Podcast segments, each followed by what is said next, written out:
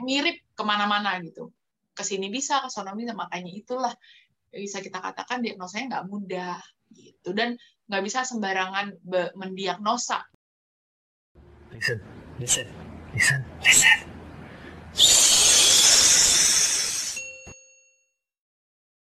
Oke okay guys, welcome back to Journal Voice. Nah, di sini ada gua biasa MC dan host kalian ini, Andrew dan ada aku yang satu ini. Ada gua Paul. Dan ada dan ada satu lagi. Ada dokter kesayangan kita di sini. okay. No komen lah ya. Nah, ya udah iyain aja biar cepat gitu kan. Hmm. Nah, oke okay, kita, guys. Jadi kita bahas apa nih? Kita bahas apa nih Drew hari ini, Drew? Yes, jadi hari ini kita tetap topiknya tentang kesehatan ya dengan dokter kesayangan kita, kan? Uh, hari ini topiknya sesuai dengan koordinasi teman-teman uh, asdos dengan dosen saya. Ya, saya akan membawakan topik tentang autoimun ya. Itu ada dokter yang sudah senyum-senyum sepertinya dia sudah ready ya. Uh, by the way teman-teman itu asdos saya yang uh, galak suka banyak kasih tugas tapi nilainya pasti jelek gitu eh, Apa karena anda nggak mengerjakan tugas dengan baik loh itu hmm. loh PR-nya masih kita tunggu ya kan Komol ya betul, betul, kemarin PR-nya kita masih tunggu ya betul betul, gitu. betul jadi itu tolong gitu ya Buat yang mungkin belum tahu PR-nya Andrew apa, cekidot di video kita sebelumnya. Promosi lagi, ya kan? Iya dong, tetap dong. Supaya ini mereka nih kalau misalkan setiap episode tuh nonton tuh, oh jadi tuh ini ada jalan ceritanya. Ini tuh serial loh teman-teman. Ini tuh serial mungkin bisa mengalahkan Money Heist. Luar biasa. Luar biasa. Oke, okay. okay, langsung aja. Jadi langsung aja. Sebenarnya nah, autoimun itu ya. apa? Nah, oke, okay. nah, autoimun. Tuh, terdiri dari dua kata, auto dan imun. Nah, saya coba tanya dulu ya sama mahasiswa kita, kira-kira menurut pemahamannya mahasiswa kita pada malam hari ini nih, uh, apa nih arti dari dua kata tersebut yang digabungkan menjadi satu? Itu. Yang udah garuk-garuk, nah silakan coba. Iya, iya, iya. Jadi kalau menurut pemahaman nenek orang lain gitu ya, uh, autoimun itu uh, auto itu otomatis berarti ya terjadi dengan sendirinya gitu kan imun itu kan imunitas ya itu kekebalan tubuh berarti otomatis kekebalan tubuh kurang begitu luar biasa sadar kenapa ya dan gue sadar kenapa nilai gue gitu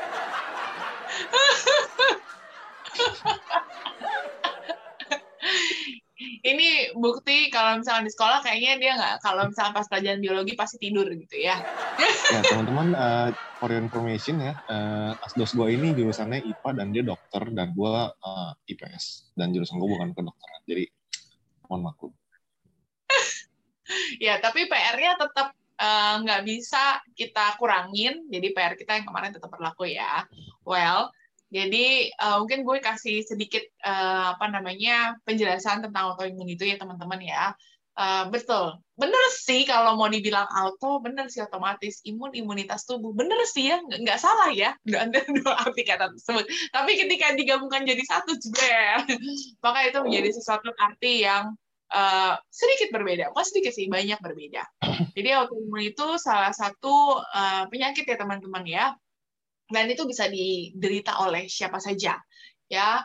Siapa saja di mana saja ras apa pun uh, usia berapapun gitu ya. Sesuai dengan Kapan namanya. Saja? ya tuh. Uh, siapa pun bisa. Dan itu munculnya tuh uh, bisa bisa pada usia dewasa bisa pada usia anak-anak bahkan bisa pada usia lansia. Itu pun juga bisa gitu ya. Tergantung dari kondisi badan masing-masing.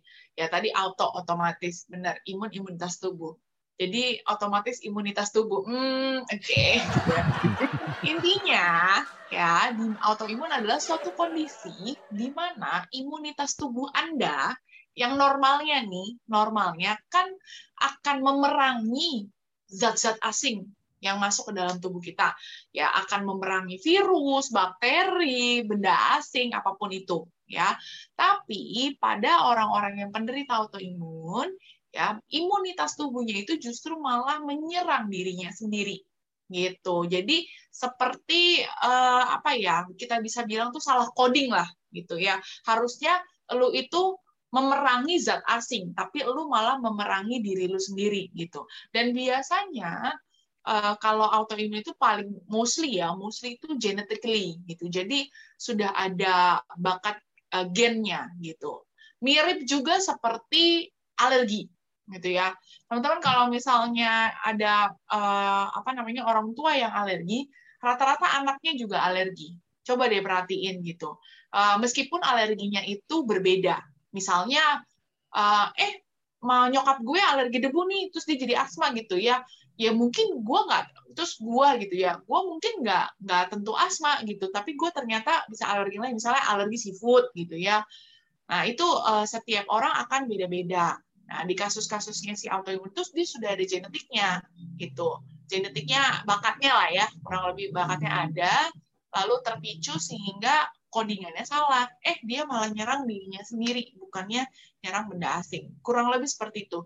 Dan autoimun itu biasanya gue selalu sebutnya adalah eh, apa namanya penyakit seribu wajah gitu ya. Kenapa? Karena sangat sulit untuk didiagnosa gitu ya. Terus biasanya tuh melalui proses yang sangat panjang sampai kita nemuin oh ini autoimun nih gitu ya. Uh, dan jenisnya juga banyak gitu ya. Autoimun tuh nggak cuma satu dua gitu tapi banyak sekali gitu. Mungkin yang paling sering kedengeran kalau di uh, Indonesia terutama di Asia lah ya itu seperti SLE lupus ya itu yang paling sering gitu ya. Terus uh, ada lagi yang kalau pada saat sekarang gitu ya banyak yang terutama ada juga ya artis-artis kita tanah air yang memang juga pernah menderita autoimun ini gitu ya. Ada Sjögren syndrome, ada myasthenia gravis, ada tadi lupus, banyak dan masih banyak lagi. Jadi varian autoimun tuh luar biasa banyak. Uh, jadi sulit untuk terdiagnosa gitu ya. Dan itu uh, memang akibat dari imunitasnya menyerang dirinya sendiri. Gitu itulah kurang lebihnya. Nah, berhubung ini dua orang yang ada di hadapan saya, kayaknya dia udah kayak gue baru ngomong dikit baru sekalimat gitu ya. Ini kayaknya udah ada asap-asap gitu di belakang kepalanya gitu. Ini orang ngomong apa sih? Enggak, kalau gue sih maklumin sa, karena lu udah bilang kemarin cewek itu harus minimal bicara tuh lima lima lima juta kata. Lima ribu. Oh, lima, ribu juta. sehari. Lima juta. Lima juta sehari atau seminggu? 5 juta kata loh. Gitu. Kalau lu 5 ribu itu cepet banget coy. Ya ampun, cipil itu. Paling satu jam udah selesai itu 5 ribu kata. Lebih malah kayaknya. Oke, okay. yes. mau nanya untuk SLE sendiri nih ya, itu biasanya gejalanya kayak gimana ya untuk SLE ya? Oke, okay. SLE itu juga susah ya terdiagnosanya gitu ya. SLE itu uh, apa namanya mulai dari yang paling SLE itu juga bisa macam-macam yang ada yang bisa manifestasinya itu dari sendi-sendi sampai ke kulit gitu ya. Ada yang paling memang sih yang paling khas banget itu kita sebutnya sebagai butterfly rash. Itu biasanya jadi ada rash itu kemerahan lah ya.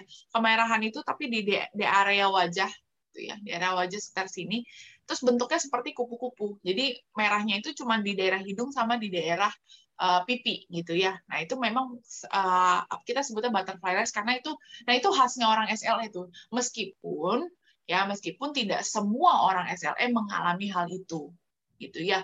Ada yang mulai dari eh, nyeri-nyeri uh, sendi, ada yang mengalami apa ya lelah berlebihan gitu juga ada gitu ya. Dan kriteria SLE itu banyak sebenarnya ya dan sampai untuk menemukan oh ya ini SLE itu itu melalui proses sekali lagi pemeriksaannya panjang gitu ya. Hmm. Dan uh, paling tidak paling tidak ya ini boleh sih kalau tapi lagi-lagi kalau misalkan kalian mau baca di Google ya tolong carinya yang legit ya jangan dari uh, apa namanya blogspot Blog. atau apa gitu itu enggak tapi sekarang sekarang kan informasinya gede banget gitu. Nah, untuk menentukan oh ini kayaknya curiga ke arah sana nih ya ke lupus ini paling itu ada ada 11 kriteria dan kalau mau ngarah ke sana itu 7 per 11-nya harus ada tuh gejala itu.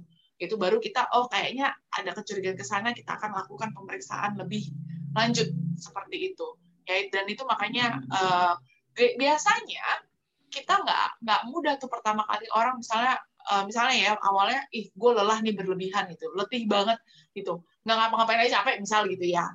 Gue kasih contoh ekstrim itu dia tidak tahu apa yang terjadi pada dirinya gitu. Nah biasanya nggak kan nggak akan tiba-tiba oh lu capek ya? Uh, eh jangan lu lupus lagi. Ya nggak gitulah nggak gitu ya gitu. Terus dia mulai misalnya ada kemerahan uh, pada terutama kalau misalnya terpapar sinar matahari. Tapi kan normally semua orang yang terpapar sinar matahari pasti akan akan apa merah gitu ya, hmm. gitu keringetan segala macam gitu. Nah, tapi kan bukan berarti bahwa oh ya berarti lu kalau muka lu merah berarti lu lupus gitu ya kan nggak gitu. Jadi sangat sulit untuk menurut gue sangat sulit untuk terdiagnosa karena itu panjang. Biasanya mereka akan sadar ini sesuatu yang aneh terus uh, bisa beberapa bulan atau bahkan bisa sampai bahkan bisa sampai setahun untuk menjalani semua diagnosa itu. Gitu. Uh, kalau ditanya jadi gejala pastinya apa? Nggak ada gitu. Karena kan tadi gue udah bilang nih penyakitnya seribu wajah jadi kayak mirip ke mana-mana gitu. Ke sini bisa ke sana bisa makanya itulah bisa kita katakan diagnosanya nggak mudah gitu. Dan nggak bisa sembarangan mendiagnosa gitu. Karena kalau lu udah udah dapat diagnosa itu berarti kan lu harus treatment dan treatmentnya kan nggak sebentar gitu. Butuh jangka waktu yang panjang. Gitu. Nah, kalau untuk treatment sendiri untuk treatmentnya tuh ke dokter spesialis apa ya? Kalau boleh tahu untuk SLA ya rata-rata sih kalau di Indonesia ya, kalau di Indonesia rata-rata ke dokter spesialis penyakit dalam gitu ya. Hmm. Ada memang konsultan untuk autoimun tuh ada, tapi memang nggak banyak saat ini di Indonesia gitu ya. Dan uh, apa namanya biasanya tuh kalau yang udah kayak gitu rata-rata sih senior, sulit ditemui. Ini pengalaman gue ya, sangat sulit untuk ditemui dan ya jadi uh, apa namanya find your right doctor sih. Artinya kalau gue berpikir autoimun kan sulit butuh dokter yang ketelitiannya tinggi gitu. Terus butuh dokter yang menurut gue ya bu, uh, bukan masalah eh, ini dokternya jago eh, ini dokter tapi butuh dokter yang bisa mendengarkan. Itu menurut gue ya. Saya lagi karena tadi autoimun sulit gitu. Terus gejalanya tuh macam-macam dan bisa ke sini bisa ke sono gitu. Gampang terkecoh sehingga butuh dokter menurut gue bukan sekedar dokter spesialis tapi dokter yang bisa ngedengerin keluhan lu tuh apa? Konsep keluhan lu tuh gimana? Gitu. Pasti bingung nih. Otaknya panas gitu. Ya. ini materinya agak berat. Kenapa siapa sih yang milih ini? Itu berat loh ini loh. Lu tahu kan bukan gue yang pilih, Sa. Kayak ini ujian jadi ujian buat lu juga Andrew gitu. Ini tiap kali nih kalau udah materi-materinya berat nih pasti Andrew udah muka kan dengan cengok terus sudah salah nih gue nih. Oke, nah sekarang untuk treatmentnya sendiri nih, untuk SLE, ya, apakah ada treatment khusus atau atau bagaimana ya buat uh, mencapai recovery-nya dia? Oke. Sebenarnya sih by teori ya, by teori itu penyakit-penyakit autoimun itu banyak juga disebabkan akibat adanya defisiensi vitamin D3. Ya, eh, defisiensi D3. Mostly sih gitu ya, gitu. Nah, eh, jadi treatmentnya apa? Ya, treatmentnya biasanya kita akan memperbaiki kadar D3 ini gitu ya. Eh, sekarang sih bahkan even untuk COVID sekalipun karena D3 itu juga berpengaruh pada imunitas tubuh, D3 itu juga eh, dipergunakan sebagai salah satu menjadi pendukung ya, support untuk treatment COVID juga gitu, beside of vitamin C of course gitu ya, karena dia juga akan membantu daya tahan tubuh. Jadi karena uh, rata-rata orang autoimun itu defisiensi D3 sehingga ya udah treatmentnya kita paling sering itu untuk maintenance di D3 tersebut gitu. Nah, uh, kalau pengalaman gua gitu ya, sekali lagi ini based on my experience, kalau untuk dalam jangka panjang gue akan lebih senang mengatakan bahwa teman-teman yang autoimun itu butuhnya itu adalah stress management gitu ya. Karena ketika autoimun lu itu lagi kumat, lagi flare gitu ya bahasanya, uh, itu sangat-sangat tidak nyaman gitu ya. Dan karena flare-nya atau waktu lu kumat itu lu nggak jelas gitu. Bisa dipicu oleh apa pun gitu ya. Ada yang dipicu oleh sinar matahari ada yang dipicu oleh stres ada yang dipicu macam-macam gitu loh. Karena bisa dipicu oleh apa saja dan kapan saja sehingga ketika lu lagi flare dan lu nggak sadar gitu ya lo akan stres gitu. Lo akan stressful banget karena lo akan ih kok gue kumat lagi? Ih kok gue kumat lagi? gitu. Nah uh, ketika lu kumat kan rasanya nggak nyaman banget gitu. Sehingga lu pasti akan merasa tertekan gitu. Nah gue lo gue lebih senang adalah stress managementnya gitu. Karena you have to make a peace with yourself gitu. Lo harus berdamai sama tubuh lu sendiri gitu. Selama lu nggak mau menerima selama lu nggak bisa berdamai sama diri lu sendiri itu pengobatannya akan sulit. Percayalah Oke oke oke. Dulu dulu mau nanya apa kan dulu? Lu diem aja dulu. Udah dibilangin otaknya panas. Tahu aja malu. Otaknya panas. Bukan panas. Otaknya nggak nyampe. Itu udah lebih benar. ya kan? Ya. Eh mungkin itu materi malam ini tuh berat banget loh. Itu. Tapi okay. tapi gue rasa ini salah satu yang uh, penting ya karena banyak orang-orang di luar sana sebenarnya masih tidak mengerti gitu. Terus masih masih apa ya takut hmm, ya gitulah ya gitu. Karena mungkin minimum informasi penderitanya juga di Indonesia sebenarnya banyak banget. Cuman ya uh, apa namanya treatmentnya sendiri masih terbatas gitu. Karena diagnosanya sulit. Tuh. Oke. Nah gue sih simpel dulu deh. Tadi kan lu bilang uh, kalau ada pasien kayak begini diarahin untuk uh, apa konsultasi dengan dokter spesialis autoimun sebenarnya. Uh, atau apa tadi lu bilangnya? Uh, kalau gua penyakit dalam kan internis benar nggak? Beda dong sama yang spesialis autoimun benar nggak? Nah hmm, maksud gua kalau di Indonesia itu masuk di situ sih kalau di Indonesia ya gitu. Okay, Kalau di luar negeri kan ada tentang ada yang mendalami tentang imunologi gitu ya. Nah, kalau di Indonesia ada konsultan imunologi tapi tidak banyak saat ini ya. Saat ini belum banyak. Oke. Okay. Berarti kan ada dua jalur kan. Yang satu uh, dengan konsultan imunologi itu, yang satu lagi dengan dokter spesialis penyakit dalam atau kita bilang internis biasanya benar nggak? Mm -hmm. Nah, bedanya konsultasi dengan salah satu itu gimana gitu? Hmm, sama aja sih sebenarnya. Makanya tadi gue bilang ya, kalau menurut gue, bukan paling penting lu itu ke mana, tapi mencari dokter yang tepat buat lu gitu. Karena menurut gue, konsultasi ke dokter itu cocok-cocokan gitu. Sama aja kayak lu pakai skincare gitu kan. Eh, lu cocok nih sama skincare A gitu. Gue nggak cocok, gue cocoknya sama skincare, skincare B gitu. Ya, ya udah, doesn't matter kan gitu.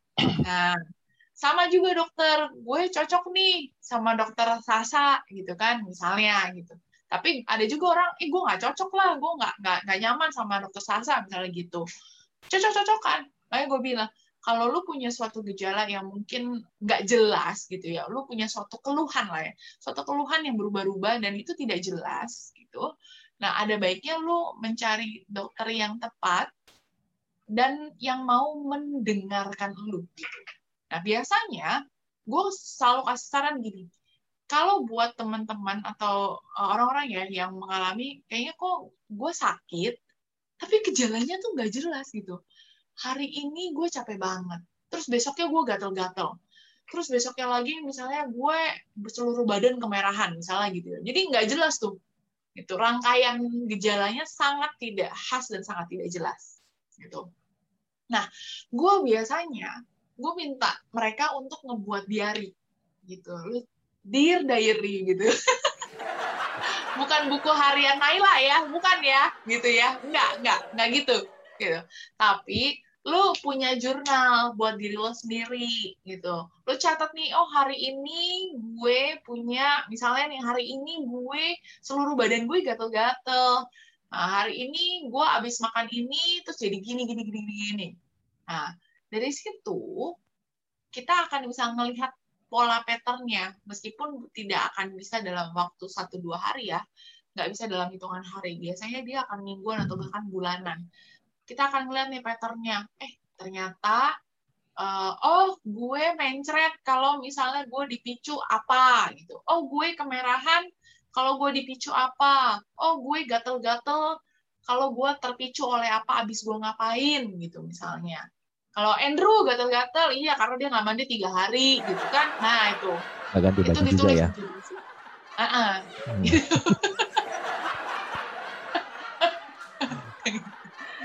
Oh, Ganggu berarti. Oh. Rahasia lu kebongkar, Bro. Rahasia lu kebongkar, Bro. Mau tahu dari mana? Mau tahu dari mana? Mau tahu dari mana? Lihat episode sebelumnya. Bener banget. Betul sekali. Promosi lagi. Jelas. Kan gue udah bilang, ini tuh sequel loh. Sequelnya tuh, yeah. ini serialnya tuh banyak gitu. Panjang gitu. Mau mengalahkan Money Heist kita. Ya, jadi healthy people ya, kita emang belum punya iklan, jadi di sinilah iklan kita itu sebenarnya. Oke, okay, baik lagi, Sa. Sebenarnya, untuk orang yang autoimun, itu boleh nggak divaksin? Karena kan uh, seperti seperti yang seperti yang seperti yang sudah gua sama Andrew tahu ya, lu kan sekarang kan sedang menggalakkan yang namanya ayo vaksin, ayo vaksin, ayo vaksin gitu loh. Ya kan? Nah, pertanyaan gua adalah apakah orang autoimun itu boleh divaksin dan kalau kalau hmm. boleh itu bagaimana? Kalau nggak boleh itu bagaimana gitu loh. Tunggu, gue nambahin dulu. Ini ya. vaksin corona ya, vaksin ya. COVID-19. Hmm. True, true. Uh, Oke. Okay. Basically, ya basically orang autoimun itu bisa divaksin apa pun. Ya, tuh gue garis bawain dulu nih. Ya, gue garis bawain dulu nih. Ya, orang yang autoimun boleh divaksinasi apa pun. Ya, tapi ada tapinya memang ya, tapi Anda harus mengkonsultasikan diri Anda dulu uh, kepada dokter yang udah pernah rawat lo nih, gitu ya. Dapat clearance dulu nih dari dia kondisi lu oke okay nggak sih untuk lu tuh divaksin gitu. Kalau pada prinsipnya boleh nggak divaksin? Ya boleh dong, apalagi vaksin COVID ya. Kalau karena saat ini gue menggalakkannya vaksin COVID nih gitu. Boleh nggak lu divaksin COVID-19?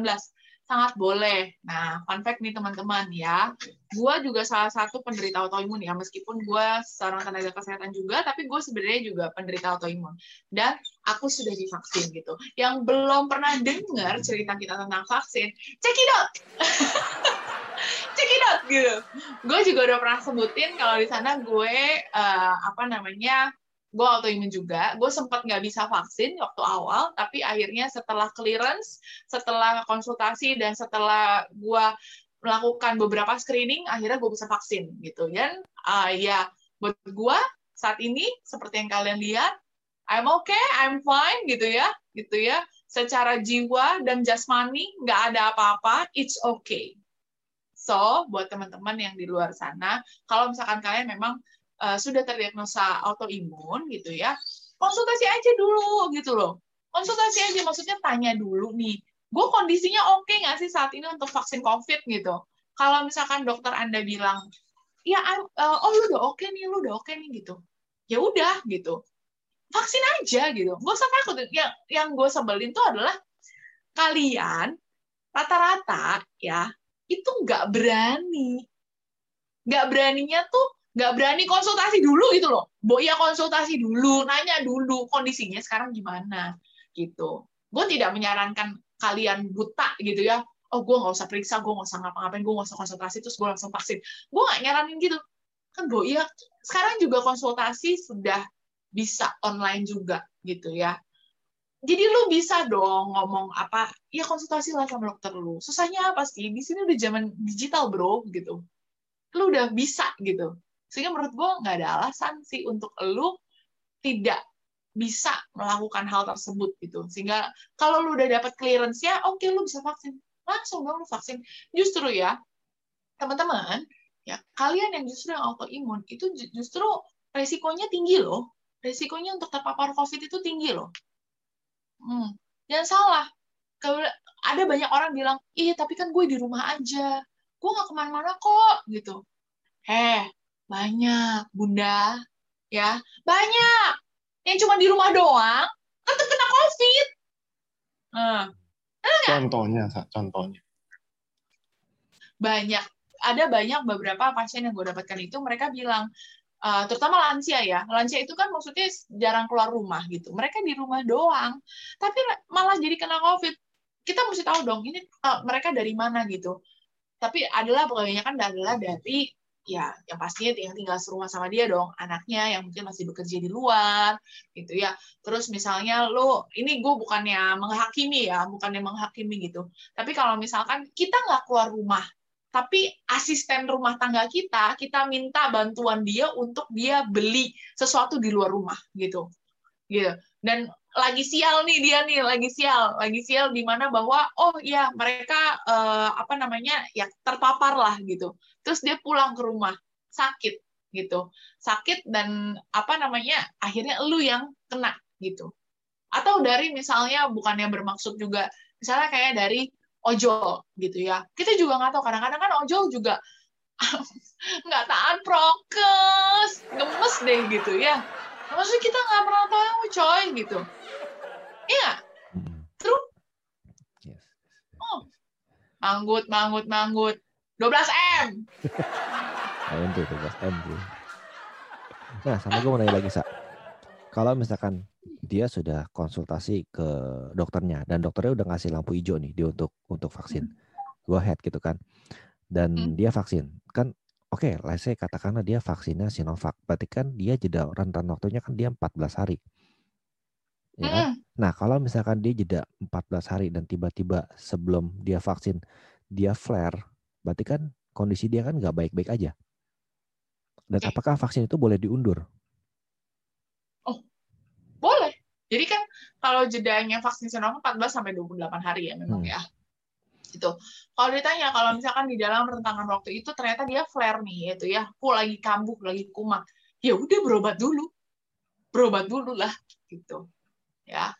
Nggak ada artinya gini ya. Uh, tadi saya seperti gue bilang ya. Kalau orang tuh autoimun itu memang saat ini gue akan katakan tidak bisa sembuh gitu ya. Kenapa? Karena tadi gue udah bilang mostly genetically gitu. It's uh, udah ada ya yeah, that's in your blood gitu loh. Ada di dalam darah lu, ada di dalam genetika lu. Lu nggak mungkin dong ya tiba-tiba lu bisa merubah rantai DNA lu tiba-tiba dari kecing gitu. Eh, ya nggak bisa. Bisa. Gitu. bisa. Itu yang uh, inget gak yang vaksin hoax yang kita udah bahas di episode sebelum itu? Oh iya, yang di episode sebelumnya ya, yang tentang hoax, hoax tentang hmm, vaksin. Andrew kan nah, juga mesti tuh nonton itu yang tuh. bisa ngerubah ya, biar DNA. Tahu hoax vaksin mana. ya, benar benar benar. Gue pikir lo mau ngomong, gue pikir lo mau ngomong Doctor Strange. eh bener sih itu di situ juga bisa sih ya Dokter Strange merubah DNA. Well, Spider-Man juga bisa merubah DNA. Bener sih. Atau mungkinkah, jadi kalau orang autoimun mau sembuh, mesti digigit laba-laba dulu kali ya?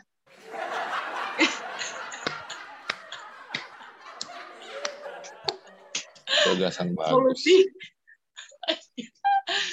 ya, well, makanya tadi gue bilang, kalian harus bersahabat dengan diri kalian sendiri. Memang nggak bisa sembuh, tapi kita selalu bilangnya itu remisi, gitu ya.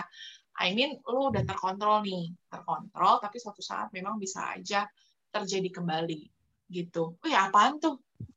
Apaan tuh? Eh, apa tuh kok? Apa? Ijo eh ijo ijo iklan. Nyala. Oh ya iklan, bener banget. Iklannya kurang lama, jadi tolong bapak ibu yang mau naruh iklan di sini biar mungkin kita bisa dapat dolar-dolar kuning ya, tolong dibantu lah ya. Namanya juga orang merintis kan, gitu. Karya anak bangsa tolonglah didukung. Iya. banget kali ya permintaan. Okay. jadi jadi jadi kesimpulannya apa sa?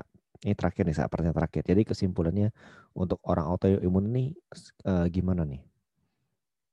Untuk orang autoimun silahkan vaksin teman-teman. Ya konsultasikan ke dokter kalian. Jangan takut gitu loh. Kalian itu nanya dulu konsultasi dulu. Kalau dapat clearance udah. Toh gue di sini ya sorry maksudnya gue gue juga penderita autoimun gitu ya. Dan sebelum vaksin itu gue juga sempat flare gitu ya. So it's okay gitu. Gue nggak mati loh gitu. Dan gue nggak kenapa-napa gitu nggak ada masalah I'm ya udah seperti yang kalian teman-teman lihat sendiri saat ini gitu.